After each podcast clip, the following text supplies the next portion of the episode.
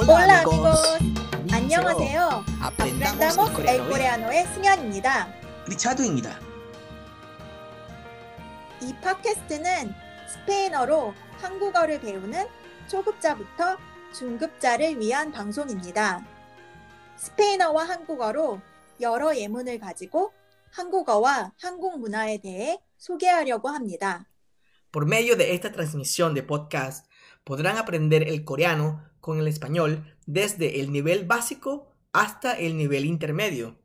Les presentaremos varios ejemplos tanto en español como en coreano sobre el idioma y su cultura. 벌써 저희 세 번째 에피소드이죠.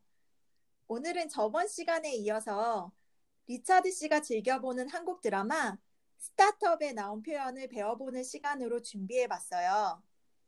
리차드 씨 오늘의 표현이 뭐예요? Hoy es nuestro tercer episodio. En este espacio del día de hoy vamos a aprender algunas expresiones que aparecen en el drama coreano que disfruta Richard llamado Startup. ¿Cuál es la expresión de hoy, Richard? 해가 서쪽에서 뜨려나 라는 표현이에요. 해는 항상 동쪽으로 뜨잖아요. 근데 갑자기 해가 서쪽으로 든다면 보통 일이 아니죠. 해가 항상 서쪽으로 말고 동쪽으로 뜨니까요. La segunda expresión de hoy es 해가 서쪽에서 뜨려나. Como ya saben, el sol siempre sale por el oriente. Sin embargo, sería algo fuera de lo normal si el sol saliera por el occidente, ¿verdad? Ya que el sol, como ya saben, siempre sale por el oriente y no por el occidente. 그래서 제가 잘 이해했다면 절대 일어날 수 없는 일이거나 그 일이 일어났을 때를 말한 것 같아요. Por eso, si mi entendimiento es correcto, esta expresión es sobre algo que no puede ocurrir o cuando ese algo ocurre. 네, 맞아요.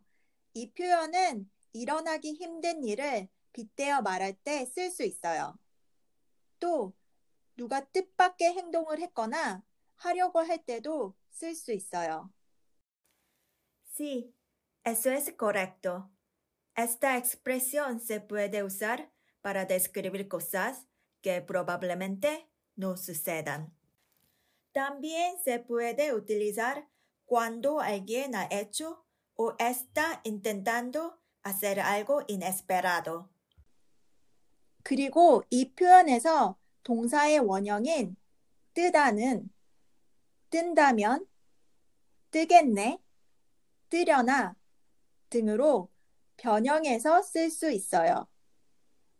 Y en esta expresión, el verbo en infinitivo salir se puede conjugar si sale, saldrá, me pregunto si sale, etc. 그 드라마에서는 어떤 상황이었죠? ¿Cuál fue la situación en ese drama? 네, 드라마에서는 성당에서 할머니가 기도를 하고 있는데 성당에 잘 오지 않던 성녀가 갑자기 나타난 거예요. 그래서 할머니가 성녀한테 네가 여기 웬일이야? 내일 해가 서쪽에서 들여나라고 얘기를 했어요. Sí, en el drama, la abuela está orando en la iglesia cuando repentinamente aparece su nieta, quien casi nunca va a la iglesia. En ese entonces, la abuela le dice a su nieta, ¡qué milagro! ¿Tú por aquí? Entonces la abuela le dijo, ¿por dónde saldrá el sol mañana? 아, 그 장면 기억나네요. Recuerdo esta escena. 다른 예로 제 동료 직원분이 항상 회사에 지각을 해요. 근데 하루는 다른 직원보다 아주 일찍 출근한 거예요. 이럴 때도 내일 해가 서쪽에서 뜨겠네. 이 표현을 쓸 수 있죠. Para darles otro ejemplo, yo tengo un colega del trabajo y él siempre se levanta tarde por las mañanas y siempre, siempre llega tarde al trabajo. Pero un día, repentinamente llegó bien, bien temprano. Entonces, en ese momento también yo podría usar la expresión por dónde saldrá el sol mañana, ¿verdad? 네, 맞아요. Sí, Ese es correcto. 제 직장 동료 중엔 한 번도 결근이나 지각조차도 한 적이 없었던 분이 있었어요. 그런데 어느 날 갑자기 그분이 무단결근을 한 거예요. 그래서 사람들이 길동 씨가 무단결근을 하다니 해가 서쪽에서 뜰 일이네 라고 얘기를 했어요.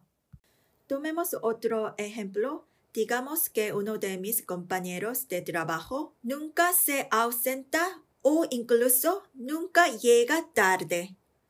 Pero un día, de repente, no se presentó al trabajo sin previo aviso. Entonces la gente decía, Pablito faltó al trabajo. ¿Por dónde saldrá el sol mañana? 자, 그럼 오늘 배운 표현과 단어를 정리해 볼게요. Entonces, vamos a practicar una vez más las expresiones y vocabulario de hoy. 해가 서쪽에서 뜨려나 ¿Por dónde saldrá el sol mañana?